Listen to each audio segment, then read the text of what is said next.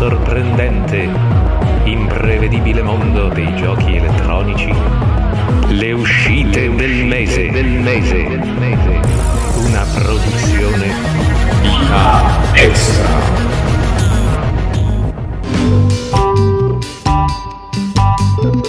Amici con le vite extra, ciao a tutti e soprattutto buon anno. Sono Flavio Dionisi e insieme a me, per cominciare degnamente, e cioè in fortissimo ritardo, anche la stagione delle uscite del mese 2021, ci sono, come è giusto che sia e come sempre, Alessandro D'Agrusa. Salve a tutti. E Daniele Nicolini.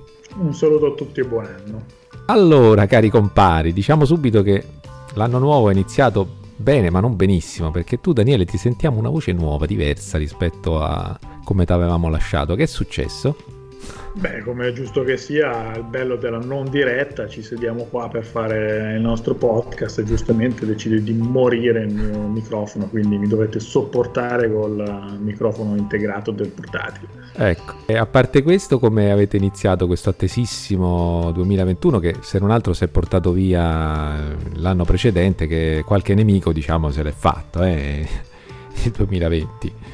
Ma un po' come avevamo lasciato il precedente in realtà, insomma in casa con i nostri fedeli videogiochi mm-hmm. per riempire le festività e eh, io, abbiamo io preparato i propositi per l'anno nuovo. Ecco. Tremo al pensiero perché c'è stato di mezzo il Natale, quindi occasioni di regali da ricevere e poi eh, sconti, scontissimi. Quindi io vorrei sapere subito che cosa avete combinato. Ah, io pochino al solito, sono sempre stato morigerato nelle, nelle mie spese. Più che altro ho approfittato della, delle offerte di, di, Epic che ovviamente, a parte il gioco gratis al giorno che ha dato nel periodo natalizio, mm. eh, in più dava il, il bonus, da, il buono bonus, il buono da 10 euro su una spesa minima di 14,90 mm-hmm. e quindi l'ho sfruttato un paio di volte. Ho più che altro recuperi di giochi che volevo prendere a, a poco. Eh, infatti ho preso Metro Exodus e, e, e, Far, e, Far Cry 4, la versione diciamo Goti. Mm-hmm. Ma dico Epic sta, stata pochino. Eh, sta facendo filantropia in sostanza. Che cosa... Sì, per ora... Eh, vabbè, ma tanto ha voglia di guadagnare con le microtransazioni di Fortnite, quindi. Eh sì, che ne dici tu Daniele? Che, che, che, che idea ti sei fatto di stire giochi regalati a ogni piesso spinto? E... Beh, insomma, Epic eh, ha un discreto margine da riempire con Steam. Eh, l'unico modo che può farlo per spostare la gente da Steam è con queste politiche aggressive, del resto ma sì Fortnite poi... e Unreal gli entrano i soldi Ma... a vagonate. Sì, però voglio dire, questa secondo me non è una grande politica per togliere gente a Steam, perché come fa Alessandro, prende, si prende i suoi giochi e poi se ne torna su Steam, immagino. Ma pure come faccio io, però eh, il senso è tutti. che altrimenti ti dimentichi totalmente dello store, perché se non fosse così io non saprei che esiste. Invece ho rischiato anch'io di fare delle spese come ha fatto Five per via di quello sconticino che c'era. Mm-hmm. Mi, mi, sono ricreduto ecco. eh, guardando il backlog, ma il rischio c'è stato. Eh. Quello però ecco già ha più senso secondo me, cioè ti faccio uno sconto, ti, ti abbasso i prezzi, però almeno ti, ti, vendo qualcosa, ma i regali proprio mi sembra un po', boh, una cosa di dubbia eh utilità. Beh, se lo possono permettere. Ma sì, va bene, va bene. Quindi, chissà.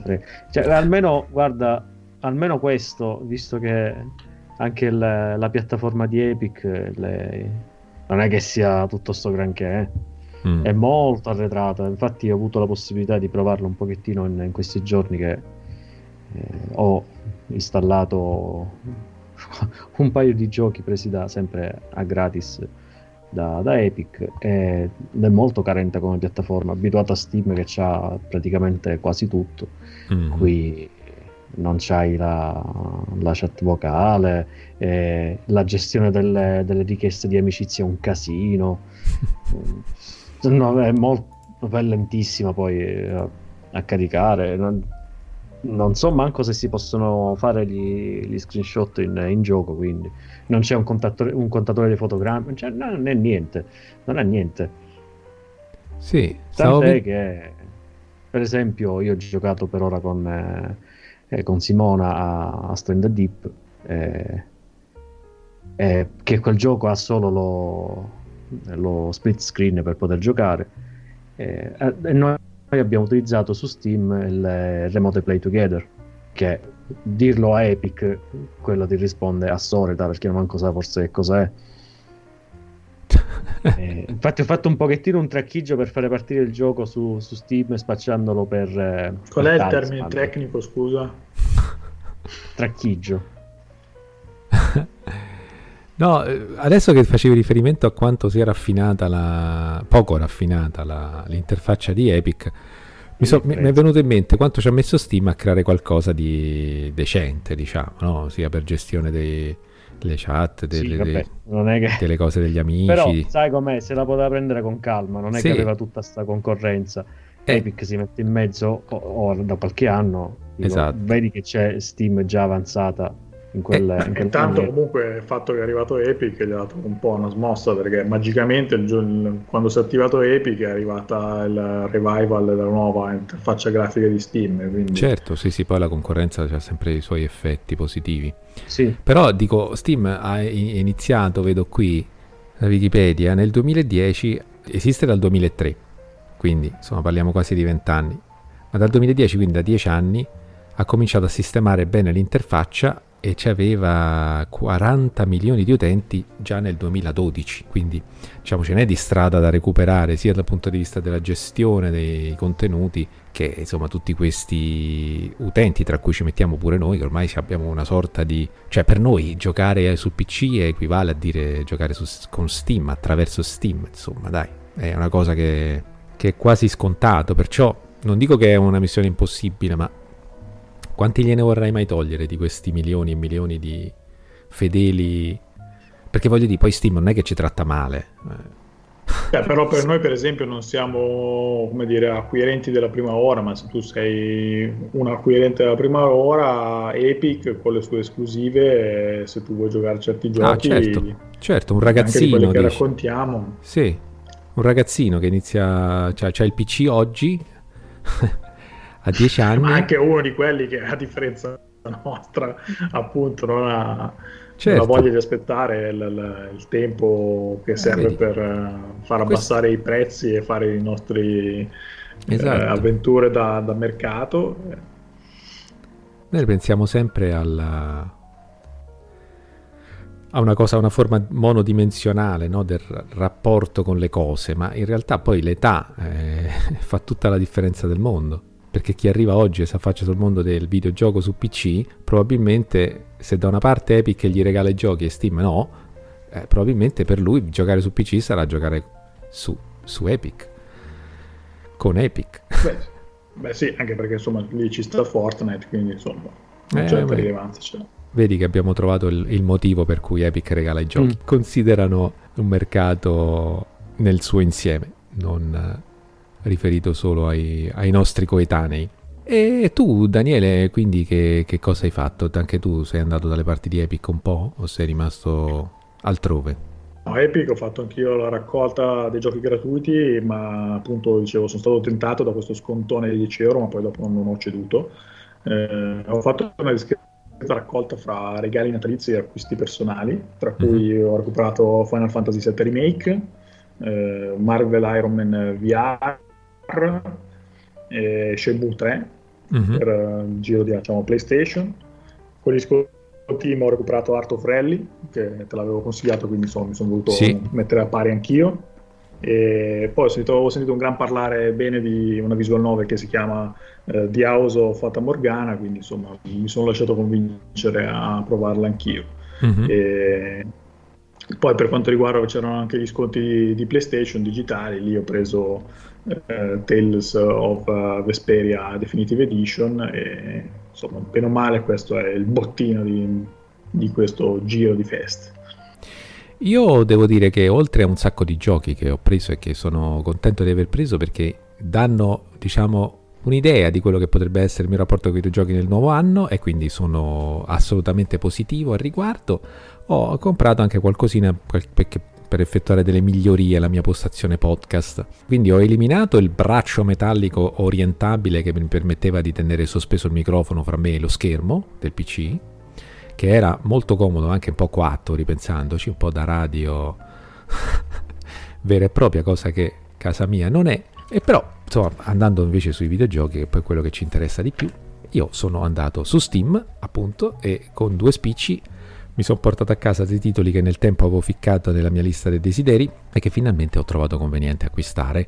Quindi ho preso The Station, Rock of Ages mm-hmm. 2, di cui avevamo parlato mi sembra il mese scorso perché usciva mm-hmm. il 3, quindi mi ha stuzzicato la memoria perché avevo provato il primo sulla 360 e questo 2 sembra migliorare il primo in tutto e per tutto. Ha, ha i suoi anni, eh, quindi anche il mio computer che ha i suoi anni può, può farlo girare a dovere. E poi ho preso Osmos, che è un titolo, un puzzle game su particelle che, che si combinano. E poi abbiamo preso Talisman, se non sbaglio. Oltre a, a Fated Kingdom, no? L'abbiamo preso uh, tutti e tre per poter giocare insieme a distanza ai giochi da tavolo. Ah, sì. Poi, ho preso, poi ho preso Spider uh, Right of the Rounded Moon o qualcosa del genere. Ciao Ana, ti saluto ovunque tu sia. Sono quelli di un gioco che ho molto amato che si chiama Waking Mars, gli stessi sviluppatori e che eh, quindi ho voluto premiare prendendo questo titolo che è successivo a Waking Mars che se non avete giocato vi consiglio sicuramente, prima o poi ne parlerò diffusamente. E poi abbiamo scaricato Path of Exile che è un, un gioco gratuito che abbiamo un pochino giocato insieme un paio di settimane fa.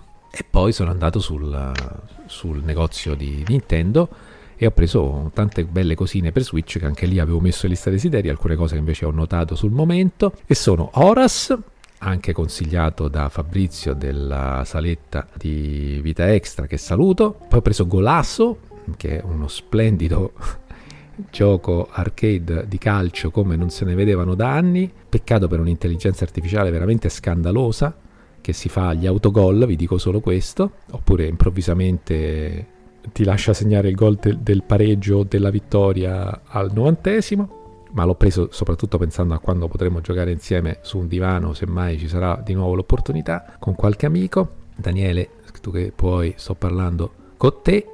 Poi ho preso Planet Alpha, che è un titolo che insomma era molto che, che avevo puntato e lo trovavo affascinante da un punto di vista estetico, ma forse meno perché basato su meccaniche di nascondinello che apprezzi molto. Eh. Come sapete non sono proprio un fan, però ho voluto provarlo perché appunto la fascinazione per questa estetica aliena è, è tale per cui ho detto vabbè a questa, a questa cifra ci sto, voglio comunque provarlo.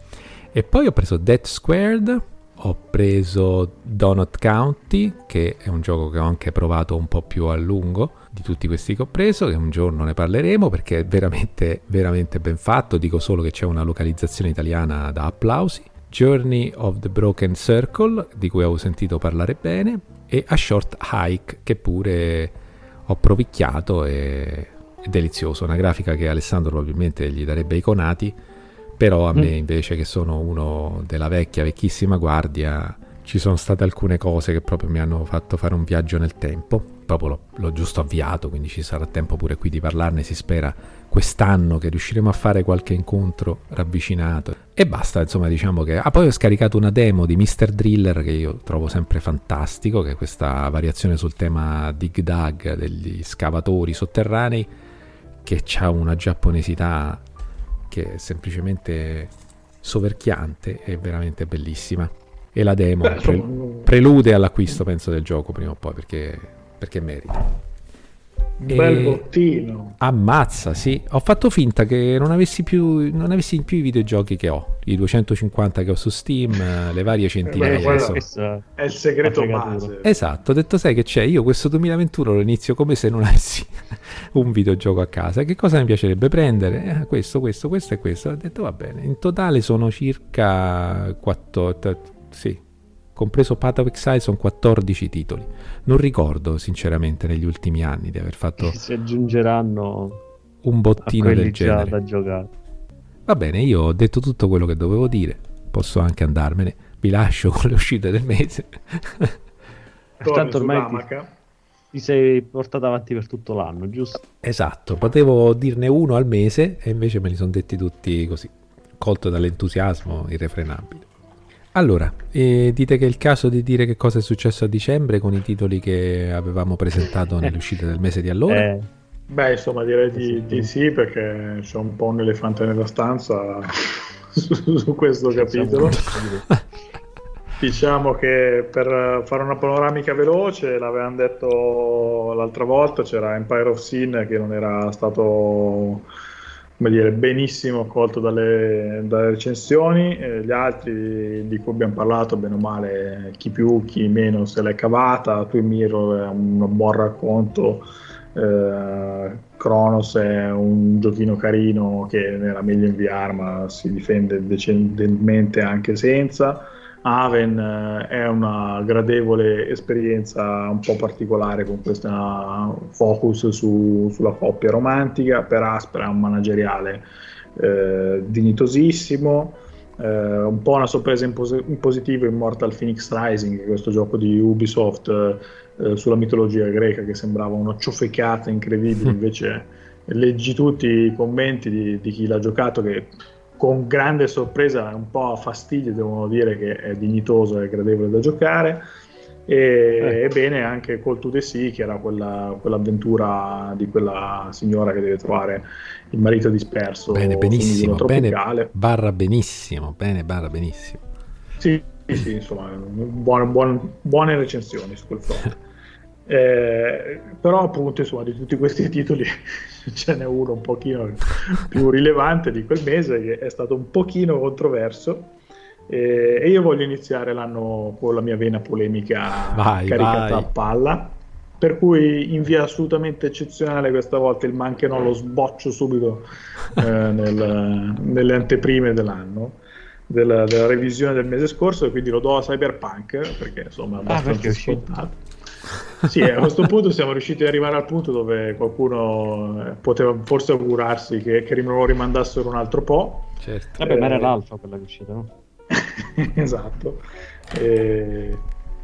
Niente, io, ma anche no, non, anche qua non, è, non, voglio parlare del gioco in sé perché non l'ho giocato. Eh, quello che è il ma anche no, è anche qua, è, come spesso cerco di darlo ai giochi del mese, eh, legato piuttosto a, a, tutto quello che è il contorno, a come viene presentato, alla produzione e quant'altro.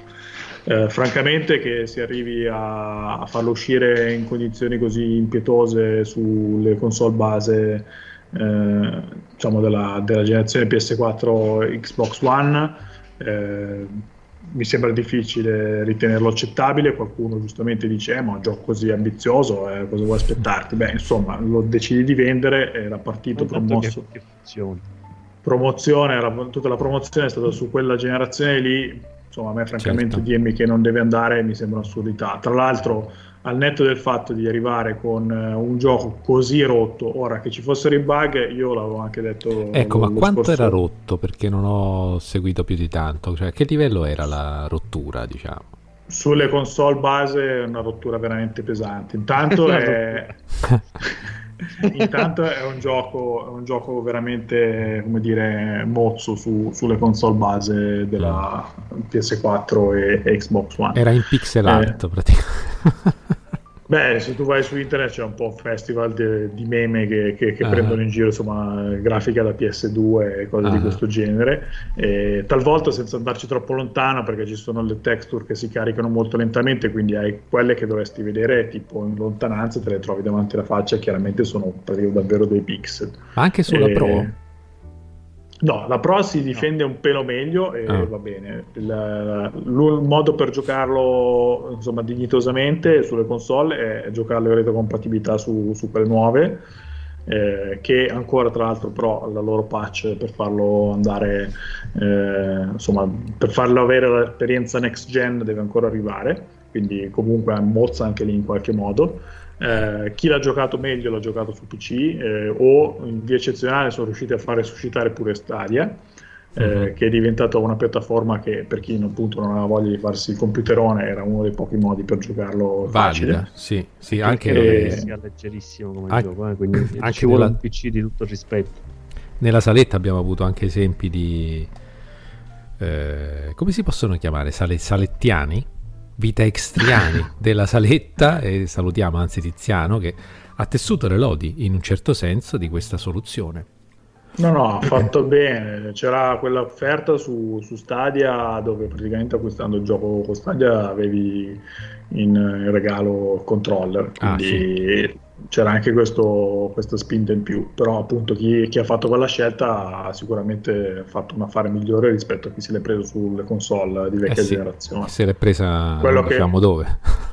Sì, quello che trovo veramente inaccettabile è che se ci rendiamo conto che noi questo gioco l'abbiamo visto in queste condizioni impietose a, a dicembre, si dice che il, il, loro, loro, intenzione di farlo andare a novembre, ma che Sony e Microsoft vieta, gli hanno vietato eh, praticamente e hanno accettato sulla promessa che l'avrebbero risolto in un mese, cosa chiaramente non è stata, ma soprattutto pensiamo che questo gioco doveva uscire un anno fa, cioè inizio anno 2020 e dove ci vendevano, ci era stato detto che il gioco era giocabile, che era praticamente a posto, bisognava solo un attimo fare una serie di ritocchi che, che hanno portato all'autunno. Aspetta, eh, però. Aspetta un attimo, tu mi stai dicendo una cosa che mi fa pensare, nel senso, la vulgata, quello che ci hanno raccontato è che lo sviluppatore premeva per pubblicarlo e, e in realtà appunto Sony e Microsoft hanno detto no, così a questo livello di sviluppo non, assolutamente non se ne parla. Questo è successo. Così si dice, poi certo non è che sono lì a, né, né, né a casa di CD Projekt Red sembra, né quella di Sony e di Microsoft. Mi sembra quindi... molto strano, anche perché eh, per quello che ho letto, seguendo ma con, abbastanza in modo, diciamo, con la coda dell'occhio la vicenda, perché davvero mi interessa pochissimo, cioè mi interessa solo da un punto di vista proprio di curiosità di come si muove questo mondo, ma dal punto di vista del gioco, come ho detto più volte, non è che mi avesse mai realmente convinto. Mi sembrava che fosse stato CD Projekt a proporre, addirittura senza aver notificato la cosa a cosa che mi sembra ancora più assurda, a Sony il rimborso per quanto riguardava le copie giocate su vecchie console il discorso dei rimborsi è arrivato dopo, quando insomma è scoppiato il bubbone, il gioco era in giro ed era chiaro a tutti. Sì, però lì è lo sviluppatore che fa mia colpa e dice no, scusate, anche a, a dispetto di quello che potrebbe dire invece al contrario il distributore, no? Dice no, noi qui i soldi ve li ridiamo. Cioè, siccome io ho un'idea di CD Projekt come una casa di sviluppo illuminatissima, per quello che è stato mille volte decantato di quello che hanno fatto per quanto riguarda tutti i contenuti che hanno dato nei loro giochi precedenti spessissimo gratuitamente e tutto quanto, quindi mi sembra molto strano che poi improvvisamente abbiano un controllo qualità così permissivo. No, CD Projekt io ho francamente l'idea che siano dei, dei gran paraculi. Sì, eh? Eh, lo sono nel senso migliore, nel senso che alla fine essere paraculi in quel senso viene a favore a del giocatore perché sì. appunto eh, riceve cose cose gratuite, però insomma per esempio quando è iniziato a scoppiare l'idea delle microtransazioni, loro sono i primi a dire ma no, nei nostri giochi non ci sono, insomma hanno fatto tutta una serie di, di, di anche di risposte un po' a orologeria per, per, sottolineare che loro fanno i giochi fatti bene. No? Eh, detto ciò, eh, lo dicevo anche l'altra volta, io di Cyberpunk che sarebbe arrivato con la sua bella dose di bug lo davo per scontato, non certo in condizioni pietose così, però chi ha giocato a Witcher 3 sa benissimo che i loro giochi non è che sono immuni dai bug, specialmente appena uscito Witcher 3 era abbastanza un discreto festival del bug, con addirittura le queste che si bloccavano, poi non era disastrato come questo, aveva una dose di problemi sopportabile, il gioco era comunque ottimo e quindi eh, andava bene così. Io l'ho giocato praticamente lo scorso autunno e, e ancora c'erano bug interi dove mi, mi hanno bloccato un paio di queste secondarie. Però... Eh, ogni tanto mi trovavo il libro in faccia che volava invece che stare in mano alla, all'omino. Insomma, non, è, non, sono giochi puliti loro. Eh. Sì. Posso dire che questo però è una cosa molto allarmante, nel senso che con queste nuove generazioni, ma anche con quelle in- intermedie, hanno provato a venderci qualcosa che non è fattibile. Cioè il discorso di dire sostanzialmente i giochi saranno multipiattaforma, e in un modo molto simile a quello che si vive su, su PC avranno delle caratteristiche scalabili a seconda della qualità della, della console certo. eh, che li fa girare. Ecco, questo mi sembra che sia assolutamente fallita come idea eh, all'atto pratico perché se ci sono delle caratteristiche di, che, che, fanno un videogioco nella sua struttura e, e, che sono caratteristiche però tecniche che stanno solo sulle console di nuova generazione, appunto spazi enormi, eh, vivi, eh, soprattutto con intelligenze artificiali magari più credibili che in passato, cioè non è possibile che una PlayStation uscita sette anni fa riesca a, a, a produrti qualcosa di mediamente accostabile all'idea che, che invece è, nella testa dello sviluppatore che ha pensato alle console di ultima generazione nella sì, produzione.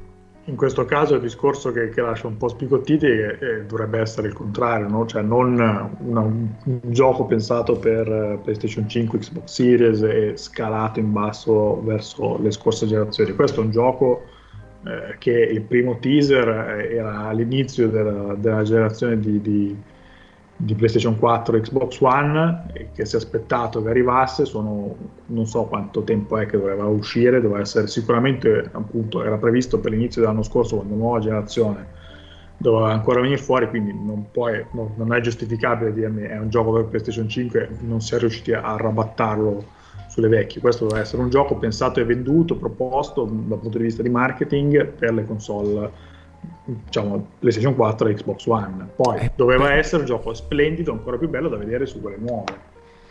Però secondo me già con la Pro e con la Xbox One X e che sono arrivate a fare questo scalino intermedio eh, gli sviluppatori hanno avuto materiale che gli ha permesso di andare un po' oltre, diciamo. E siccome poi, è inutile che ci nascondiamo dietro a un dito, lo sviluppo dura ormai, quando sono titoli così importanti, anche due, tre anni penso io ormai. Se disgraziatamente la tua opera nasce e cresce in un momento di cambio generazionale, a me sembra che spesso poi si tenda per produrre qualcosa che sia al passo con i tempi nel momento in cui esce, a fare di più, a fare eh, lievitare anche le ambizioni del progetto, se appunto è disgraziatamente intergenerazionale. È difficile se tu hai una macchina super potente e stai a metà del guado mantenere un prodotto che sai che quando uscirà sarà vecchio Secondo me però questo non può essere il caso. Cioè, io innanzitutto ho uno studio talmente grosso che le cose deve saperle programmare. Intendo programmare inteso di, di pianificare. Se non è capace di pianificare il lavoro e arrivare così fuori scala è, è chiaramente una, un fallimento colossale. Eh, io trovo che spesso appunto questi, queste grosse case rischiano il contrario, cioè è per esempio il caso che abbiamo tirato un sacco di, come dire, oggetti maleodoranti sulla testa di Ubisoft eh, mm. quando fu per Watch Dogs, perché loro fecero il contrario, cioè si arriva veramente lì a un contesto cross generazionale dove arriva una nuova generazione, non sei bene sicuro di quanto ti può dare, Watch Dogs esatto. sembrava bellissimo, ha dovuto tirare un po' i remi in barca. Eh, qua invece alla fine appunto il gioco doveva uscire su una console che loro sapevano benissimo cosa poteva offrire e hanno steccato. Poi è la stessa cosa, è successa per esempio una cosa analoga con GTA 5. GTA 5 è arrivato a fine PlayStation 3, ma non è che faceva schifo su PlayStation 3 perché poi l'anno dopo usciva la 4. Eh, hanno fatto un gioco che andava bene sulla 3, poi l'hanno adeguato, migliorato sulla 4, adesso troviamo addirittura sulla 5. E però è diverso, Dan, perché Qui siamo di fronte a una console che è uscita e gli hanno chiesto fateci un prodotto che possa, probabilmente eh, dico io, fateci un prodotto che possa spingerci pure le, le vendite di questo. Nuovo... Ma questo gioco doveva uscire un anno fa quando queste console non c'erano. Però io, io, penso questo, Daniele, cioè eh, vi ricordate le, tutti gli sviluppi tormentati dei giochi? Eh, e penso a Fumito Ueda perché è un po' la situazione che conosco Assolutamente, meglio. Assolutamente, certo. Ecco, lui aveva iniziato Ico su PlayStation 1, così come aveva iniziato The Last Guardian, ha saltato una generazione. Però quello che voglio dirvi, ICO non è che dopo Off Me To Ueda gli hanno detto sì ok adesso lo fai girare su PlayStation 2 ma ce ne deve stare anche una versione che mi gira su PlayStation 1 e eh no è quello una volta che il tempo è passato la produzione continuava è stato adeguato ai nuovi mezzi che eh, la tecnologia gli metteva a disposizione e quindi è un tipo di gioco che su PlayStation 1 semplicemente non poteva funzionare. Quello che invece stanno chiedendo a chi produce adesso sono i salti mortali, le cose impossibili. Perché proprio, è proprio come per quando vuoi accontentare tutti, non accontenti fino in fondo nessuno. Però è così che l'hanno deciso di impostare. Queste console che devono durare sette vite ed essere comunque capaci di far girare almeno nominalmente gli ultimi titoli che, che, che, ci mettono a disposizione gli sviluppatori. Ma non è possibile, non è così che funziona e lo ha dimostrato questa vicenda. Io adesso non lo so fino a quando... Io questa sarà. vicenda credo che, ripeto, secondo me qua c'è, c'è qualcosa di molto più rotto che non una pianificazione storta. Cioè ci sono storie, eh, poi bisogna vedere quanto sono vere, quanto eh, sono inventate, però insomma c'è proprio storia di, di, di attribe nella gestione di, come è stato sviluppato questo gioco che, che lasciano intendere che c'è, c'è, stata proprio una gestione sbagliata. Non, non, francamente non, non, riesco a vedere questo discorso di generazione che poi è sacrosanto e, e, e porta in ballo un sacco di, pro, di discussioni perché appunto insomma comunque vuol dire da un lato tarpare le ali ai nuovi giochi, da un lato eh, altrimenti comunque sacrificare su quelli vecchi, però per esempio Witcher stesso, per quanto super, eh, eh, come dire, scalato in basso, riesce a girare in modo dignitoso su Switch, no? Sì, una maniera sì. che funziona, cioè non nella maniera in cui appunto Cyberpunk non funziona, a parte che non funziona bene neanche su, sulle console diciamo massime, sui PC massimi, ha problemi giganteschi anche lì eh, giganteschi in una misura tale per cui non è il gioco di Bethesda che quando parte magari ti si blocca la quest eh, se sei sfigato, no? nella misura in cui chiunque lo fa partire arriverà a un punto in cui qualcosa si blocca e non funziona. E, e lì veramente significa ignorare il fatto che è un prodotto rotto perché per un motivo o per l'altro, probabilmente di cattiva gestione, sei arrivato a portarlo avanti e non sei arrivato a fa- averlo pronto per quando volevi farlo, hai dovuto farlo uscire perché l'hai rimandato 10 milioni di volte, non era più accettabile rimandarlo l'undicesima, quindi lo fai uscire e poi fai un lavoro che sono sicuro che faranno alla Nome Sky dove adesso da qua per i mesi a venire arriveranno patch su patch su patch, chi lo giocherà nel 2022 giocherà un gioco eccezionale. Sì, Vabbè, eh, abbiamo fatto, diciamo che l'uscita del mese registreremo ormai a febbraio e questo nuovo formato dei podcast di vita extra che si chiama Cose a caso. Vabbè, allora, eh, che altro, che, quali altri giochi abbiamo da, da sputtanare del mese di dicembre? Basta? No, dicembre abbiamo finito e, e, per fortuna credo che questo sia un, un caso abbastanza unico che non, non ricapiterà molto spesso. Ok, Beh, mh, mm, registriamo le parole di Daniele.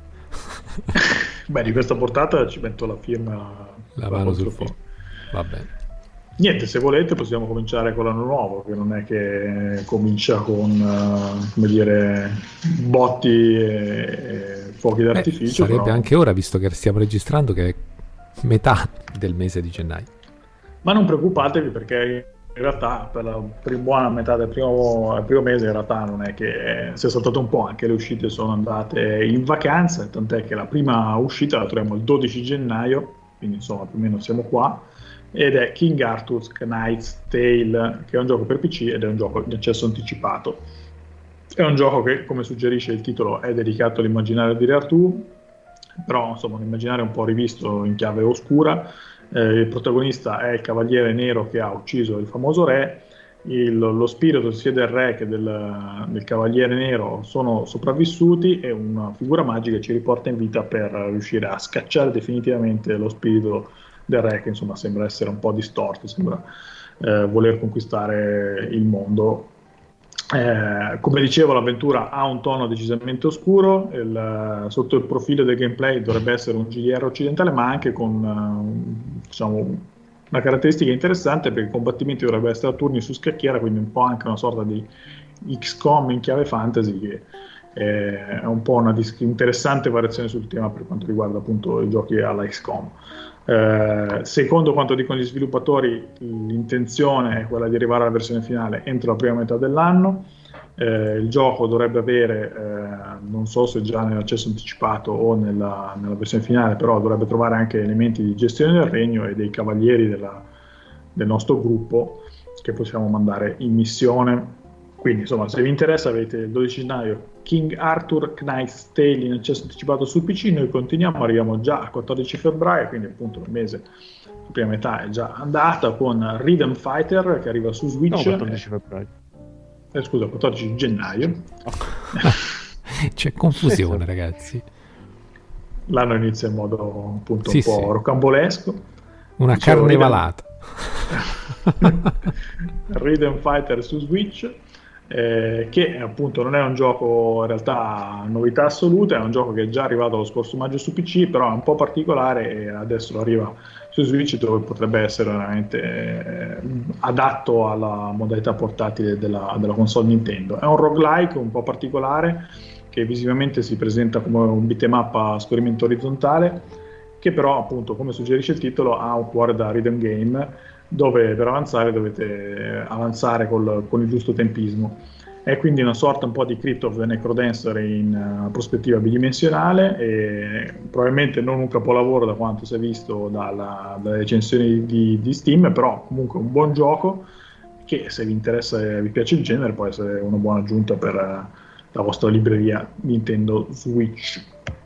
Noi andiamo avanti, scavalliamo la metà del mese, arriviamo al 18 gennaio dove troviamo Everspace 2, che anche questo è un accesso anticipato che arriva su PC e come suggerisce il titolo è appunto un, il seguito di, di, Everspace. Il primo Everspace è un riuscito roguelike a tema spaziale senza ambizioni simulative, un approccio abbastanza arcade e come spesso capita insomma, l'idea è che eh, il seguito possa essere una versione ampliata e, e allargata di quello insomma, che, che, era il titolo originale non è il caso di Everspace 2 perché gli sviluppatori eh, sembrano essersi un po' lanciati nelle loro ambizioni, eh, per cui non abbiamo più, non dovrebbe quantomeno essere più un, un, gioco di stampo roguelike, dove c'era questo ciclo dove si avanzava, si combatteva, si moriva, si ripartiva e così via fino a quando non arrivavate alla fine del, del percorso.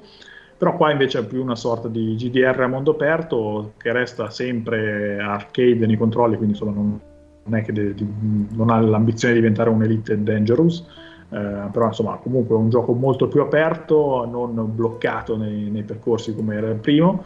Eh, restate comunque sempre dentro la vostra navetta, ma avete più libertà di movimento, c'è la possibilità di commerciare e qualche incentivo in più all'esplorazione di quello che è il mondo di gioco.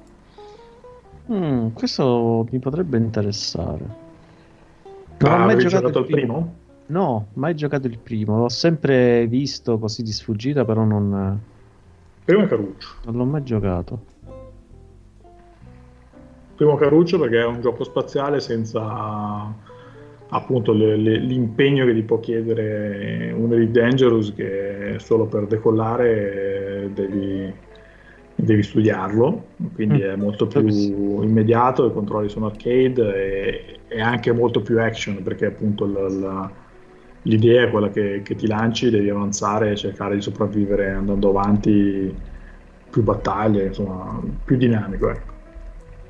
Mm, questo qua potrebbe sì, essere infilato nel... Eh, ma anche sì. Vediamo cos'altro spunta prima di, di pronunciarmi, però mi, mi segno anche il primo, tanto per tenere conto del, dei vari giochi. Va bene, insomma, se anche voi siete interessati a Everspace 2 lo trovate in accesso anticipato dal 18 gennaio, noi andiamo avanti, arriviamo al 20 gennaio, eh, dove troviamo forse quella che è l'uscita più diciamo, rumorosa diciamo, del mese, che è Hitman 3. Eh, il gioco arriva su PC, PlayStation 4 e nello specifico per PlayStation 4 anche per PlayStation VR, arriva su PlayStation 5, Xbox One, Xbox Series. È la, il terzo capitolo di quella che è la nuova trilogia dell'Agente 47, ritrovate eh, le, le, meccaniche che hanno caratterizzato i primi due, raffinate ma, ma non stravolte, quindi insomma non, non, non, c'è niente di rivoluzionario in questo terzo capitolo, è la, la, la, conclusione lineare di quello che è il percorso iniziato con questo uh, riavvio della serie di Hitman. Eh, una libertà abbastanza ampia nel cercare di compiere il nostro contratto di assassino di turno, eh, una libertà che però è anche abbastanza guidata perché come nei precedenti quando arrivate in fondo il sistema di, di valutazione obiettivi vi dice anche quali sono gli percorsi alternativi che avreste potuto percorrere. E, e quindi insomma vi rimane l'idea, la volontà, anche la, lo stimolo per poter rigiocarlo e trovare le altre vie alternative che non avete individuato alla, al primo tentativo. Eh, la novità curiosa di questo terzo capitolo è che, eh, oltre ad essere il primo che avete sulle nuove console, è eh, questa aggiunta della realtà virtuale su PlayStation, che è decisamente particolare perché insomma non, non è chiarissimo su quanto è estesa, insomma, su quanto potete fare eh, in termini di, di campagna vera e propria, però dovrebbero esserci quantomeno una modalità sandbox che vi consente di, di giocare le, le, le, tutte le, località del gioco. Tra l'altro, per, che, per come funziona Hitman, potete rivisitare anche quelle dei primi due, quindi tutte le, località che hanno caratterizzato la trilogia. In modalità VR, una modalità VR che è stata rivista con animazioni specifiche proprio per, per la realtà virtuale, quindi insomma, dovrebbe essere abbastanza immersivo. La, diciamo che il video gameplay che hanno mostrato sembra molto promettente per quello che riguarda la realtà virtuale, però insomma, il video gameplay preparato chiaramente è anche un po' ad arte, però può essere una bella aggiunta per la realtà virtuale ed è un'aggiunta interessante, un gioco comunque se vi piace il genere degli stealth è insomma bella, un bel esponente. È sempre Hitman. Ma non ho capito, quindi il, i primi dei primi due è possibile esplorare lì le locazioni, ma quindi rifare le missioni? Come funziona? Ma allora io ho letto per quello che riguarda la realtà virtuale, quindi sono, dovrebbe essere tipo area sandbox, parlano di area sandbox. Mm-hmm. Uh, in quelli precedenti praticamente dicevano che potevi proprio rigiocare le missioni normalmente, quindi il secondo ti faceva rigiocare le missioni del primo, perché alla fine il motore è lo stesso, però potevi quindi giocarle con i miglioramenti del, del motore eh, diciamo col secondo capitolo. Quindi immagino qualcosa di possibile analogo anche col terzo. Mm. quindi basta comprare il terzo c'è anche il secondo funziona così però non mi ricordo se il secondo però dovevi avere comprato il primo per poter accedere alle vecchie locazioni quindi non, non voglio fare promesse che, che potrebbero essere fasulle. Intanto sentite sicuramente questo rumore a provenire dal microfono di Daniele non è un proiettore cinematografico, non è il uh, ventilatore perché siamo ancora a gennaio, anche se abbiamo registrato tardi la puntata non è estate, è la ventola del suo computer. Fa parte, diciamo, del panorama audio della puntata di oggi e quindi è un nuovo componente del podcast. È un componente del podcast. Esatto, per so- sostenere la, la, è, è la nostra mascotte mascotte per il 2021 si chiama Ventolina. Salutiamo Ventolina. C'era anche prima, voi lo ignoravate perché è un microfono non vecchio, diciamo, quello buono non la rileva, ma purtroppo quello integrato sì. Quindi potrebbe, siamo, cioè, possiamo augurare che, che, sarà mascotte per poco. A me sta Invece, beh, se vuoi te la lascio, mi piace, faccio anche una registrazione specifica e te la do in loop che magari ti aiuta, aiuta a dormire. Andato. Come il rumore sì, bianco. E esatto. intanto devo confessarvi che a Google Home gli dico di mettermi dei suoni rilassanti la sera. Eh? Potrei inserire anche questo. La... Eh, per, un, per, un, periodo l'ho fatto pure io. Mettevo eh, in, eh, in, loop il, il rumore del, dei motori a curvatura di, di una qualsiasi nave di, di Star Trek. Ma veramente? Sì. Diciamo il rumore del reattore a curvatura di sottofondo, questa vibrazione sorda che... Ma che spettacolo! E che gli dici a Google sì. Home? No, io ce l'avevo nelle... avevo scaricato l'MP3 in un, ah. in un Walkman collegato alle casse. Poi l'ho, l'ho, dopo qualche notte l'ho tolto perché la, la mattina mi svegliavo rincoglionito. Però. Pensavo ti svegliassi in un altro pianeta. no, magari, guarda.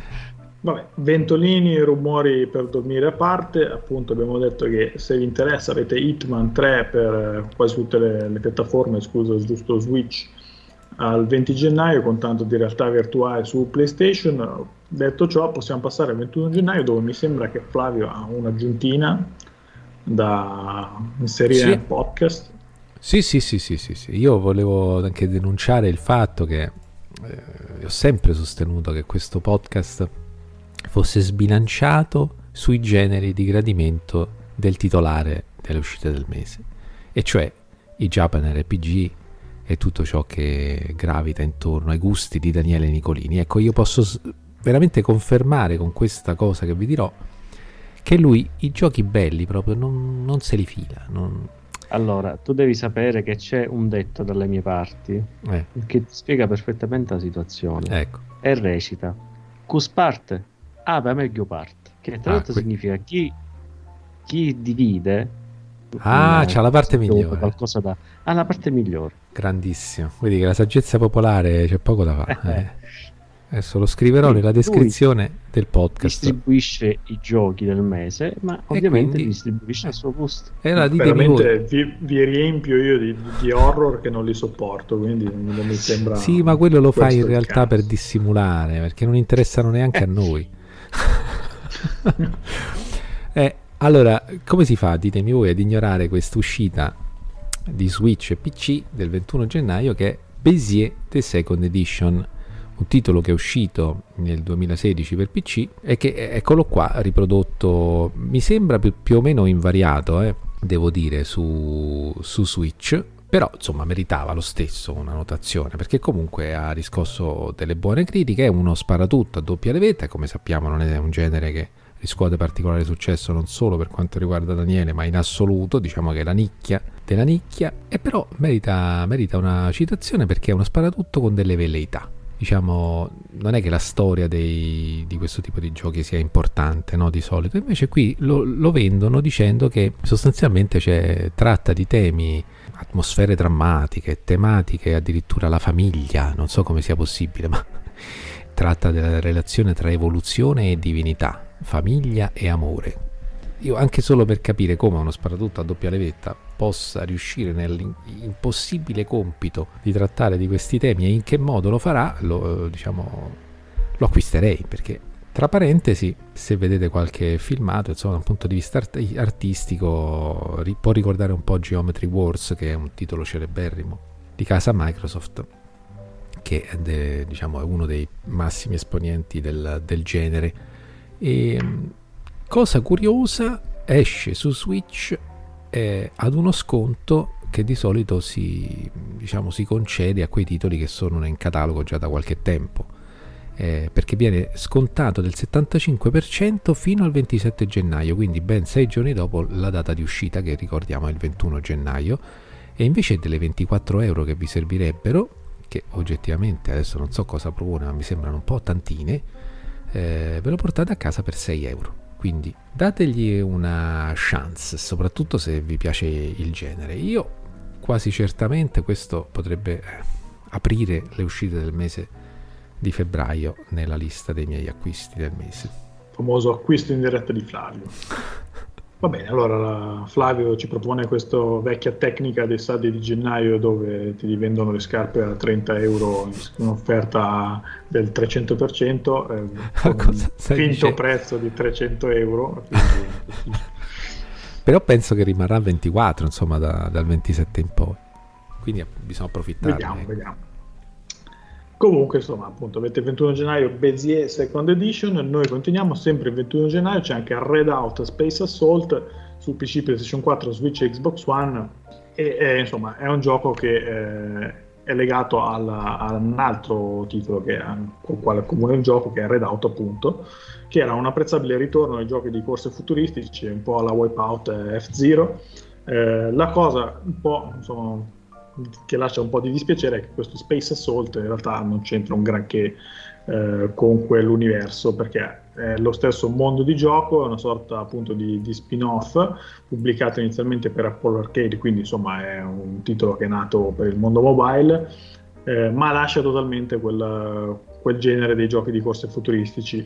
Eh, decide un po' inspiegabilmente di buttarsi sullo sparatutto spaziale su binari e quello che ne è nato purtroppo sembra essere stato un titolo abbastanza semplice che almeno per quello che ho letto tra le recensioni dei giochi eh, di quando è uscito su, su, Apple Arcade non ha propriamente lasciato il segno se avete proprio passione per il genere, eh, so, vi manca un po' una roba alla Star Fox, eh, potete buttare questo Red Hot Space Assault sapendo che appunto insomma, non ha guadagnato troppi favori della critica. Peccato perché comunque con Red Hot eh, eh sì. Quello classico erano andati forte. Sì, poi è per quello penso Però che hanno richiamato eh, per il successo che hanno avuto, no? Però certo anche il fatto che c'è scritto Space Assault chiaramente non ne fa mistero, no? Che è un altro tipo di, di gioco, di assa- di, cioè ci sono gli assalti. non è che... vabbè, ma sono in gamba, si rifaranno secondo me con il prossimo titolo, dai. No, magari anche questo è spassoso, eh. No, bisogna, bisogna approfondire, sì. Vabbè, acquisto numero 2 in diretta di Flavio eh, la puntata di gennaio, Red Hot Space Assault il 21 gennaio, quindi doppietta del 21 gennaio per Flavio. Solo che Red Hot Space Assault arriva su PC, PlayStation 4, Switch e Xbox One. Noi continuiamo, arriviamo al 26 gennaio con probabilmente il terzo acquisto del mese di Flavio. No, no. che è Atelier Risa o Risa, non lo so. 2 Lost Legends and the Sacred Fairy. Perché non riescono a fare titoli di due parole? Perché? Perché? Ah, Cos'è due che... parole, allora, cosa devono Atelier... dire? Atelier Risa, due, basta, fine. Che è? Vabbè, gli vuoi dare un po' di contesto, eh, insomma, uno, anche perché ne esce uno al mese, quindi insomma, Ma taglielo col gioco il contesto, no? col titolo. Non pretendere nel titolo di mettere tutta la storia, i personaggi, le, le svolte inattese de- della trama. Ma che, ma che titoli so? Vabbè, andiamo avanti. Eh, sembrava Alessandro quando si incazza. Eh. Se volete giocare a Risa 2 avete la possibilità di giocarlo su PC, PlayStation 4, PS5 o Switch. Aspetta, a Risa 2 chi è la cantante? A spazio Risa 2 Atelier Risa 2 ah, poi se parto dalle canzoni della colonna sonora non so chi l'ha scritta se ci sono delle sorprese lo scoprite sì, ce, lo dici, ce lo dici tu quando ci giochi su Vabbè. Switch insomma appunto è la, un altro titolo della assai prolifica serie Atelier eh, il primo capitolo di, sotto, della sottoserie Risa è di poco più di un anno fa eh, per chi ha giocato l'originale, eh, questa storia del, del, secondo episodio si svolge a tre anni di distanza da, da quello precedente. E per il resto, insomma, resta un po' la, la stessa sostanza di quella che, che è tutta la, la, serie Atelier, quindi insomma un JRPG abbastanza classico che ha questo accento particolare sull'alchimia, quindi dovete raccogliere e creare materiali. Non è un gioco che ha mai brillato per il suo aspetto grafico, ma del resto tanti JRPG eh, cercano di puntare su altro e, e, non fa neanche probabilmente molto da quello che mi risulta questo Risa per avvicinare nuovi adepti al genere, però del resto fa, dovrebbe far bene quello che, che, ha funzionato in quelli precedenti, quindi insomma se vi sono pi- piaciuti gli altri atelier dovrebbe piacervi anche quest'altro che ha una nuova storia, una mappa più ampia e alcune migliorie al sistema di combattimento e alla sintesi degli oggetti. Se siete interessati trovate Atelier Risa 2 su PC, PlayStation 4, PlayStation 5 e Switch il 26 gennaio. Noi il 26 gennaio continuiamo e troviamo Encodia, un gioco che arriva su PC ed è un altro di quei giochi che quando leggete la descrizione eh, si vuole descrivere sulla base di altri lavori. Eh, tant'è che appunto la descrizione di Encodia è che avete un gioco che prende spunto dalla dolcezza dello studio Ghibli dalle ambientazioni di Blade Runner e dallo stile di gioco di Monkey Island. E Lovecraft dove lo mettiamo? E Però Lovecraft non c'è, non incredibile. C'è. Eh, allora... allora niente, scaffale. allora questo... questo. Beh, un po' lo stile di gioco di Monkey Island c'è perché alla fine è quello il tipo di sì, gioco. Una grafica, eh, vabbè. Esatto. Però e da quello che ho letto, insomma, comunque è abbastanza promettente per quello sì. che, è, che, è, il genere suo. Quindi, insomma, al netto di questa intro sul, sulla descrizione, è comunque uno da tenere d'occhio. Avete una coppia di Tina e Sam, una bambina e il suo robot guardiano, che devono cercare di migliorare eh, il grigio mondo di questa Neo Berlino presentata nel gioco. La loro missione, appunto, è renderla un po' più verde. E, potentaleggiante questa Neo Berlino. È un punto, insomma, il gioco è un, una un'avventura grafica abbastanza classica che si, si basa molto sull'alternare eh, la bambina e il robot per quanto riguarda la risoluzione de, degli enigmi. Sembra abbastanza promettente se vi piace il genere, quindi insomma, quantomeno tenetela d'occhio. Eh, io ho un problema con la grafica di questo gioco è, è, è bella da vedere, però è, i personaggi, non lo so, hanno un qualcosa di inquietante, eh, perché sono un misto di modelli tridimensionali su uno sfondo che sembra disegnato, eh, però sono realizzati in maniera, diciamo, cari- caricaturale, grottesca. Non, non, non, non, li riesco a inquadrare bene. Gli scenari sono stupendi da, da, guardare anche come sono realizzati, però i personaggi sono stranissimi. Vi consiglio di guardarvi un... Eh, sto, stavo vedendo, sì. Tyler, eh, eh, non lo so, il, è un tipo di movimento che anche dei personaggi quando si muovono appunto nel, nello sfondo, il, non lo so, sarà come vanno ondulando la testa, mi, non lo so, sì, mi disturba. Sì, cosa. sì, sto vedendo che camminano in modo stranissimo. Sì, sembrano delle bubble che si muovono. Non lo so, è abbastanza disturbante come cosa. Lo sai quanti studi ci hanno fatto dietro a questa cosa?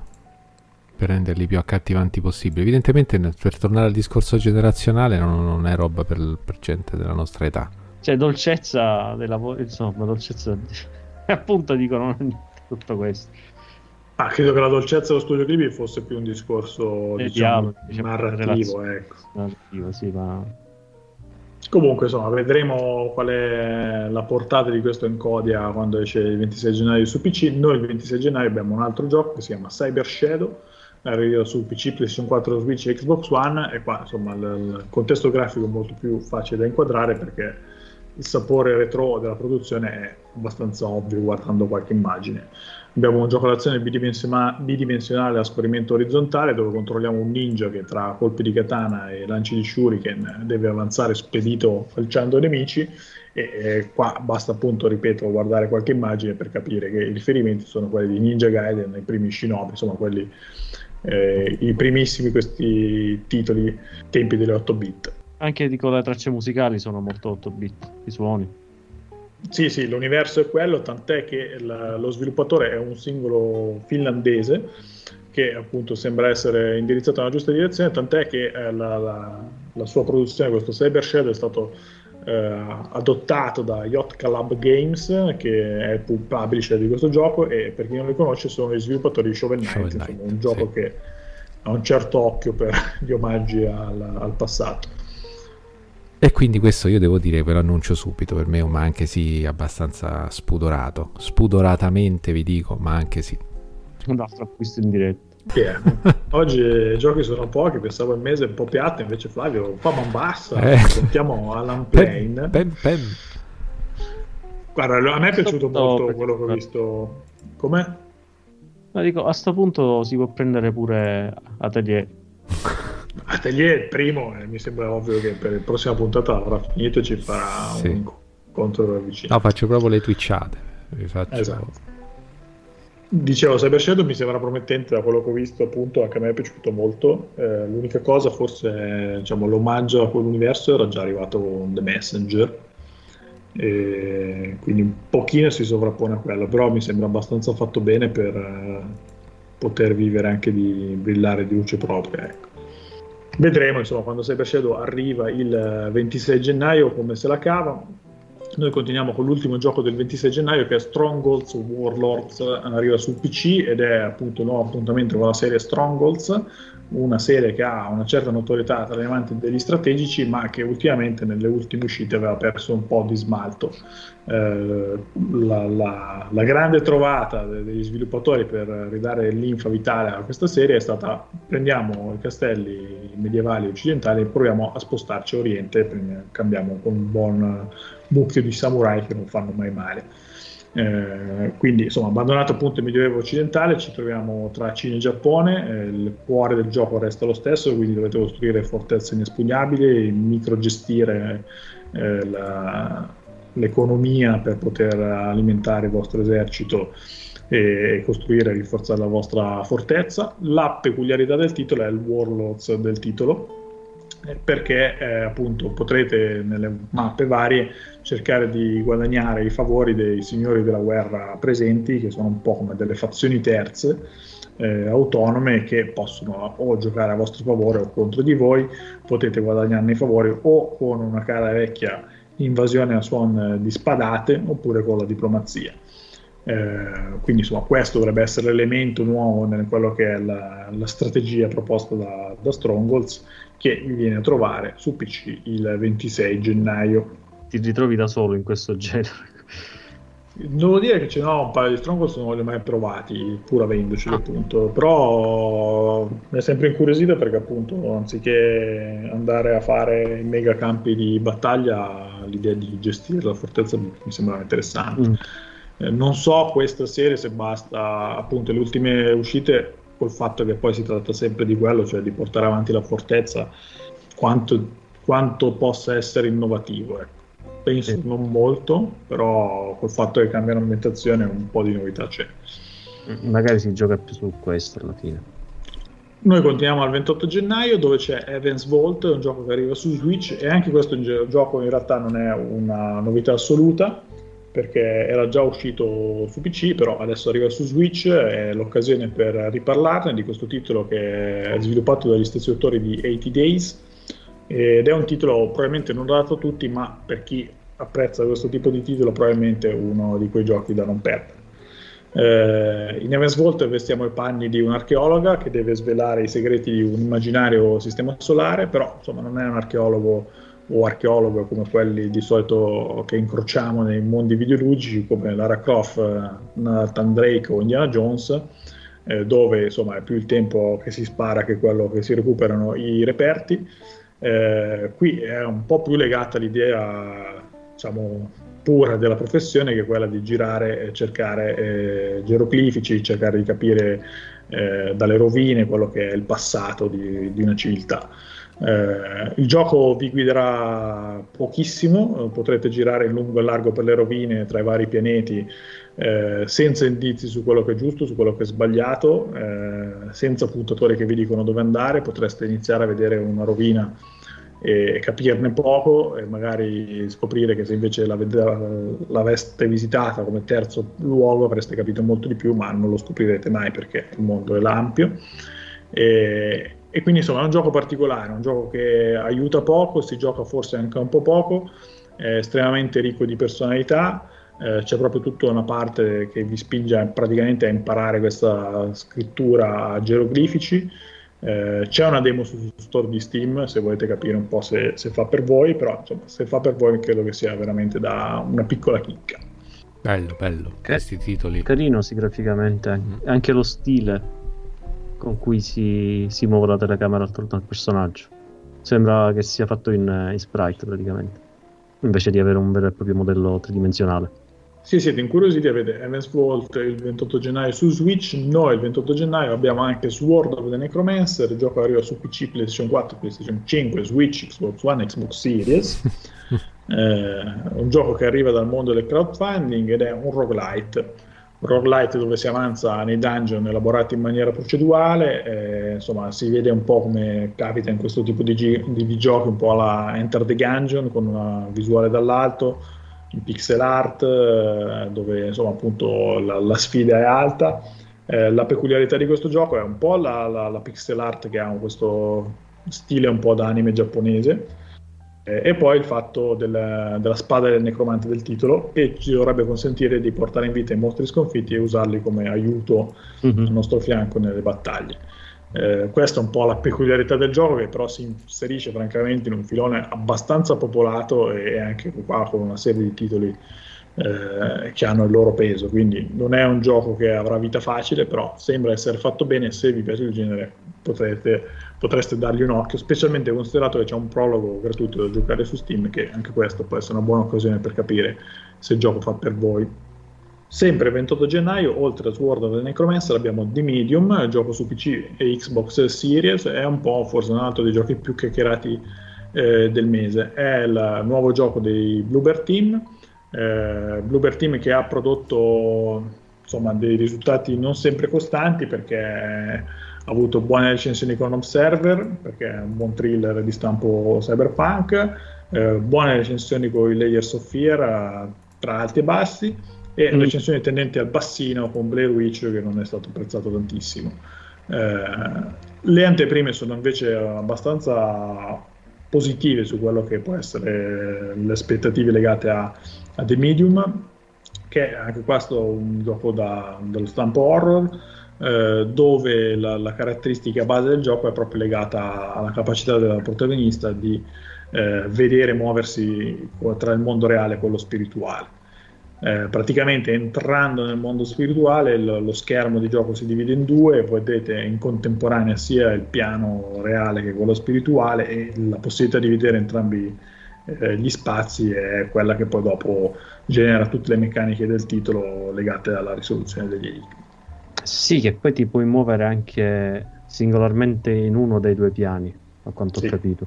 Perché certe volte il, diciamo, il corpo fisico rimane fermo, però la, il corpo astrale della protagonista a quanto pare si può muovere tranquillamente in questo, questo altro piano. Le ambientazioni sono molto belle, loro hanno la capacità di riuscire sempre a, a variare nel, non tanto nella tematica perché comunque si basano sempre su questo tipo di thriller, thriller eh, horror psicologico, però nelle ambientazioni sono, sono molto fantasiosi ho visto indipendentemente se possa piacere il, poi quello che sviluppano o no. Per esempio, Dire Fears, che era il, eh, non, non, ricordo se è stato proprio il primo loro titolo, comunque è quello che, quello che ho giocato. È, che sì, è carino nel, cioè, nell'intenzione, anche come viene sviluppato, è molto, molto simpatico come gioco. Però poi alla lunga mi ha un pochettino annoiato perché diventa eh, troppo lineare, questo sì. Però hanno la cura per i dettagli, questo è da, da riconoscerlo. Io ancora, insomma, ho qua installato un po' che voglio giocare a Observer perché ho letto un sacco di recensioni che mi avevano eh. reso interessante. Eh, lo dovrei giocare pure io. Tra l'altro mi pare che il protagonista è su con le fattezze di Rutger Howard, giusto?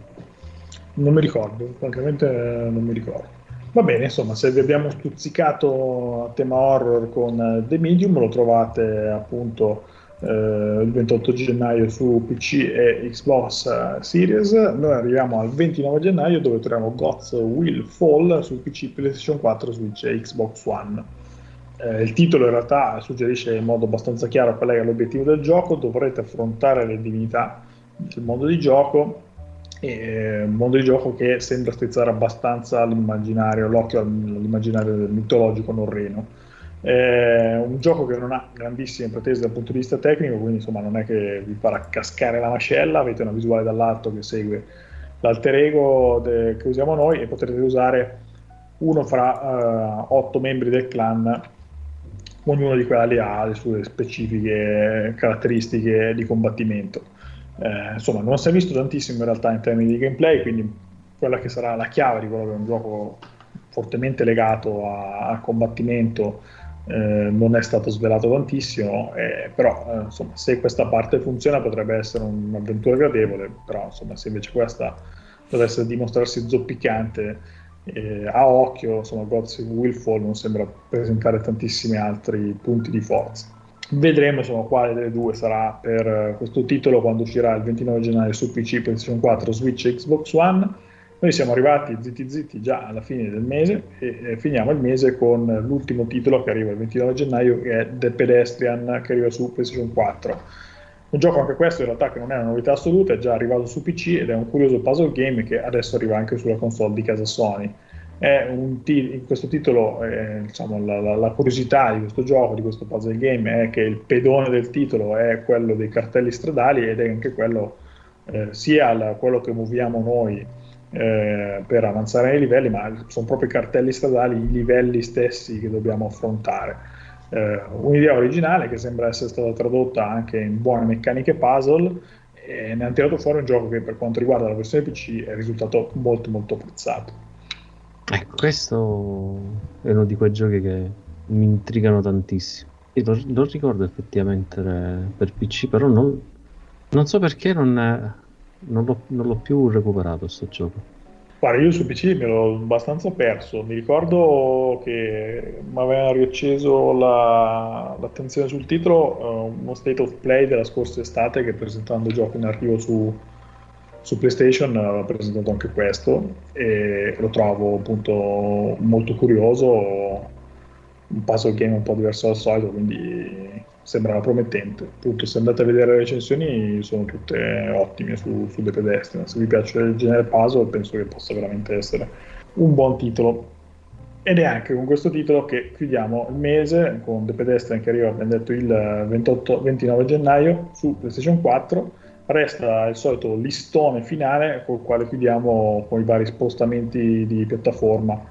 Eh, spostamenti che iniziano con la, la nostra Milestone che fa arrivare due titoli dei suoi sulla nuova generazione con gli aggiornamenti specifici che sono il primo NXGP 2020 che arriva eh, che è arrivato il 10 gennaio su PlayStation 5 mentre Ride 4 arriva su PlayStation 5 e Xbox Series dal 21 gennaio Torna anche Scott Pilgrim vs. The World con una Complete Edition su PC, PlayStation 4, Switch e Xbox One, eh, che è arrivato nella prima metà del mese, mentre dal 28 gennaio potete continuare su PC e Xbox, quindi anche nel Game Pass, il viaggio di Kazuma Kiryu con gli Yakuza della Remastered Collection, quindi quelli che vanno dal 3 al 5. E infine, eh, sempre a gennaio, dovreste trovare eh, l'arrivo di Super Meat Boy Forever su PlayStation 4 e Xbox One. Molto bene, finisce qui l'elenco dell'uscita del mese di gennaio 2021, il mese con cui inauguriamo questo nuovo anno che speriamo ricco di tante soddisfazioni per quanto riguarda noi videogiocatori. Beh, per te è iniziato benone perché hai comprato mezzo mese. Esattamente. Sì, sì, sì, sì. E quindi andiamo a vedere un po' i ma anche no e poi andiamo a chiudere in bellezza con i ma anche sì. Ah, giusto, ci sono ma anche no da dare. Eh, eh, eh. Ah. Io vado sempre di gusto personale, eh.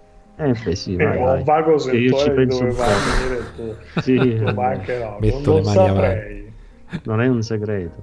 No, vi sorprenderò, secondo me. Che non mi avete mai sentito lanciare strali contro. Però in realtà covo un risentimento. Vai. Vado io? Eh sì, a questo punto ce l'hai pronto. Hitman. Hitman è una serie che ho provato su PC, ma vabbè, il fatto che si debba essere anche lì di fare a nascondino, eh, eh, sapete che non... E quindi niente, anche nella versione VR non mi, non mi, non mi invoglia. Vabbè, ma la parte VR è solo una parte, no? Sì, però appunto neanche quello mi... Non, non te lo riescono a vendere. No, in nessun modo. C'erano questi qua, Square Enix, ho detto, Cribbio, dobbiamo riuscire a venderla a, a, Dionisi, eh, insomma, cosa possiamo fare? Allora, facciamo tutte le versioni di tutte le console, però almeno quella PlayStation gli mettiamo la VR così Perché sappiamo lo compra. Eh, mi dispiace, Square. Invece niente.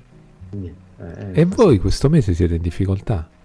No, io... Daniele l'hai dato retroattivo ho dato retroattivo Cyberpunk se vogliamo eh. come dire, essere più canonici di questo eh, mese scelgo, siamo ortodossi. Red Out Space Assault perché vabbè è intanto un gioco mobile che sembra un po' pagare proprio la, la, la nascita da mobile. poi un po' mi dispiace perché queste impostazioni da bello... pro come? questa impostazione da pro con lo snob la puzza sotto no, il naso del vero non, videogiocatore. A me proprio non, non mi interessa del, del, discorso grafico, però diciamo, la portata del, del, gioco mi sembra comunque più contenuta perché è quello che nasce per un servizio abbonamento su, su mobile, non mm-hmm. un titolo un po' più grosso. E poi in ogni caso, appunto, anche perché avevo apprezzato le corse, eh, sì. le corse e il fatto di abbandonarle è un, è un meno già solo quello. Sì, l'ultimo gioco di corse che ho fatto è stato proprio Redout che ho trovato eccezionale. Che ho giocato su, sul tuo portatile, tra l'altro. E girava anche discretamente. No, andava benone.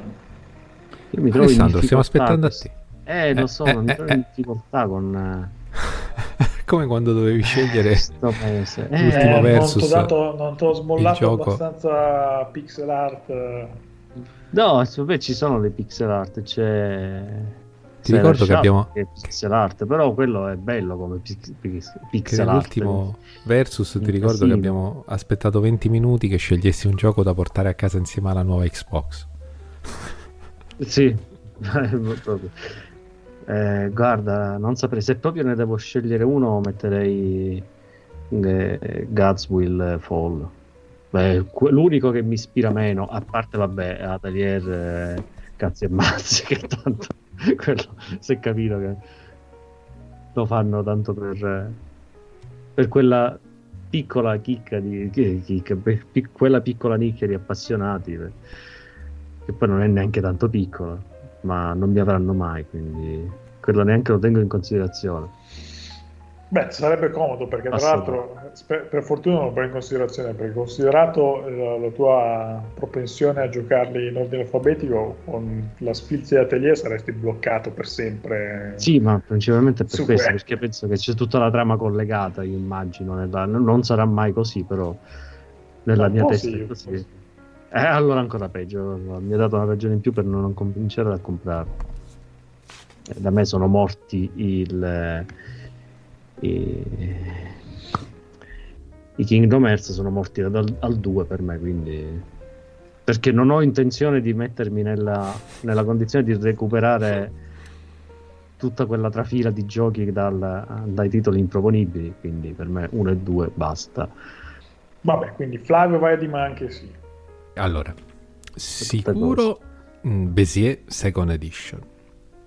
Poi eh, Cyber Shadow Sword of the Necromancer, perché è un tipo di gioco che è vero, si richiama molto a cose già viste anche di, di, di grande successo, però mi sembra che lo faccia in un modo sfizioso. Può essere interessante tornare a fare quel tipo di esperienza di gioco. Però se, se devo dire quelli che sono quasi certo sono Bézier e Cyber Shadow. Quelli che hai già comprato. Beh, Bézier, guarda, c'è questa cosa dello scontone che effettivamente invoglia. Cyber Shadow, boh, vediamo, vediamo quanto costerà. 2.5, di cosa, cosa punti? Ma allora, come impostazione mi interessa King Arthur, anche se non penso che avrò mai la pazienza di, di giocarlo, quindi diciamo sono interessato, ma un ma anche sì proprio esplicito non, non riesco a farlo. Guarda, penso più di essere orientato per eh, Everspace 2, anche in previsione di recuperare il primo. E un'altra occhiatina la vorrei dare a, a Redout Space Assault invece, perché ho visto un pochettino il gameplay e, e mi sembra abbastanza alla mia portata come, come shooter, quindi niente di, di, eccessivo come quelli che gioca Flavio. Quelli Giocavo. ci vuole quando ero giovane quando eri giovane, vabbè. Io non li, non li, gioco manco adesso, quindi figurati quando sarò meno giovane. E, e poi The, The, Medium, anche se non, non, so, c'è sempre il dubbio con i loro titoli, però è quello che mi intriga di più. Quindi questi, questi qua sono i, ma- i miei manche sì. The, The Pedestrian, quello pure, però alla fine è già uscito per PC tempo addietro, quindi non, non vale. Ma io un po' come te sono interessato a King Arthur's Night Tale, eh, vedendo, però aspettando insomma, di vedere cosa esce dall'accesso anticipato. Sì. Però l'idea di un XCOM in salsa fantasy mi piace. Eh, sono interessato a vedere cosa esce da Everspace 2 perché il primo l'ho giocato, mi era piaciuto e sono curioso di vedere anche qua cosa viene fuori invece da questa svolta mezzo open world. Mm. E Invece quelli sul quale sono abbastanza sicuro che vado un po' più a botta sicuro sono The Pedestrian e Evans Vault che sembrano abbastanza originali per essere qualcosa di fresco sì. da giocare. Cyber Shadow lo trovo super affascinante, però avendo in giro da, appunto, da, da un bel po' The Messenger ancora da giocare, pure Shovel Knight, diciamo che, che può aspettare un pochetto. Ecco. Benissimo, siamo quindi in chiusura e ci sono... Aspetta, pa- aspetta, è il primo podcast dell'anno nuovo, servono i eh. propositi dell'anno nuovo. Oh, mi piace, mi piace moltissimo questa cosa a sorpresa che hai fatto. Eh, inizia tu allora, cioè l'avrai pronti, se li hai chiesti a noi sarai preparato. No, prima dovete, io posso cominciare anche, ma intanto voi pensate anche sì. a quelli dell'anno scorso se ritenete di averli rispettati. E eh, chi se li ricorda? Aspetta ma neanche io. Io mi ricordo, per esempio, che avevo, tra i propositi c'era quello di battere Hamilton ai, ah. a GT Sport e ho fallito miseramente, anche se devo mia parziale scusa, verso metà anno mi è arrivato a setto corsa competizioni su console e ho eh. giocato molto più a quello che non, e non te ne se ne può fare una colpa di questo. Sì, ora questa è anche una scusa nel senso che non, non sono mai andato neanche troppo vicino a, a Hamilton. Quindi eh, mi ricordo invece che ci stavi lì. Eh. Su Monza dove per qualche motivo lui non rallenta sui rettilini, quindi non, non, è un ah, po' barare il battere la Monza e, e, comunque non ci sono riuscito, sono arrivato tipo a tre decimi da, da Hamilton. Mentre l'altro, l'altro, proposito che mi ero dato era quello di, di, essere un po' più concreto nel finire i giochi e quello sono abbastanza soddisfatto, tant'è che è un po' anche il proposito dell'anno nuovo, insieme eh, intanto a insistere un po' alla parabola di migliora, migliorare insomma, su quelli che sono i simulatori e anche quella di di puntare un po' il, il backlog anche su, sulle piattaforme che tendono un po' a, tralasciare, tipo le portatili che poi dopo restano un po' lì, magari prendere un po' più polvere del, del resto. Insomma, ecco, questo è il mio 2021, è finire più giochi, eh, guidare meglio e, e, giocare un po' a tutto. E tu Alessandro se ce l'hai pronto, se no vado io. Ma sì, alla fine puoi prendere quelli dell'anno scorso e ripiazzarli nel 2021, quindi... e quali erano? Se, No, no, non mi ricordo di preciso, ma sicuramente sarà stato quello di finire tutti i giochi per almeno una console e comprare il PSVR. Ecco, Siccome ecco, a che punto è... sei arrivato con la 360? Eh, eh, eh, sono rimasto fermo. a che lettera? Sono No, vabbè, me ne mancano pochi, sono sempre alla R perché eh, avevo cominciato Resonance of Fate e Io... eh, sono rimasto a Resonance of Fate. Cioè, ho finito uh... Magna Carta 2 e non ho finito Resonance of Fate che è un giocone. Vabbè, è perché c'avevo in mezzo poi, non so perché mi è venuta la scimmia per eh, Fallout New Vegas che ancora devo finire. È parecchio complesso verso la fine sto gioco. E vabbè, e io invece molto, molto diciamo banalmente potrei dire che il mio, mio, proposito per l'anno nuovo è riuscire a finire almeno la metà dei giochi che ho acquistato e di cui ho fatto la lista all'inizio della puntata, perché 13 giochi, prevedendo anche di acquistarne altri, visto i miei ma anche sì, di questo mese, insomma. E poi anche se vogliamo avere una maggiore attenzione per quei titoli che escono dagli schemi, che magari ne tessiamo le lodi spesso, no? se capita di incontrarne nelle uscite del mese, e però poi se vai a vedere quante ne compriamo, quanti... perché poi quello significa sostenere no? determinate scelte anche coraggiose. E quindi sì, questo, essere più attivo nel, nel determinare un cambiamento, se vogliamo. E poi spero, come proposito dell'anno nuovo, di poter rifare qualche bella partita con gli amici in carne e ossa eh, sul divano, magari ecco un, un bel calcio arcade entro l'anno. Ecco. Dai, dai, questo è plausibilissimo. Dai. Ecco, speriamo, speriamo. Quindi sicuramente auguriamo un buonissimo anno da videogiocatori a tutti voi che ci avete ascoltato fin qui e vi ringraziamo per averlo fatto. Io ringrazio voi tantissimo come sempre, è un grande piacere riascoltarvi e affrontare questi viaggetti nel mondo dei videogiochi insieme. Speriamo di farlo per tutto il 2021 e oltre e mi auguro anche, questo è un altro bel proposito che posso dire in chiusura, di fare presto un incontri e avvistamenti, perché tanto che non ne facciamo e quando parliamo dei giochi che abbiamo giocato lo facciamo sempre con passione e quindi significa poi che abbiamo finito dei giochi e perciò mi auguro che lo faremo molto presto. Grazie lo ancora. solo per poter finire il gioco. Sì, io fra l'altro ce n'ho uno che non, non dico che l'ho finito, ma sono, sono, un pezzo avanti, quindi potrei essere già. Voi ce l'avete qualcosa di cui potreste parlare? Non dite cosa? Sì. Penso di sì. Sì, insomma, sì, qualcosa sì. Va bene. Adesso non so Fate, eh, lo sappiamo. Sì, ovviamente. penso che virerò su altro. Quindi salutiamo tutti, saluto anche Ventolina. Aspetta, zitti un attimo, sentiamo se ci dice qualcosa. Sì. Ciao Ventolina. Se serve, faccio partire qualche programma e, e, così il suo urlo è più potente. No, no, qualcosina l'ha detto. Cyberpunk così a casa. Ecco. Alla prossima. Un saluto a tutti. Ciao a tutti e grazie.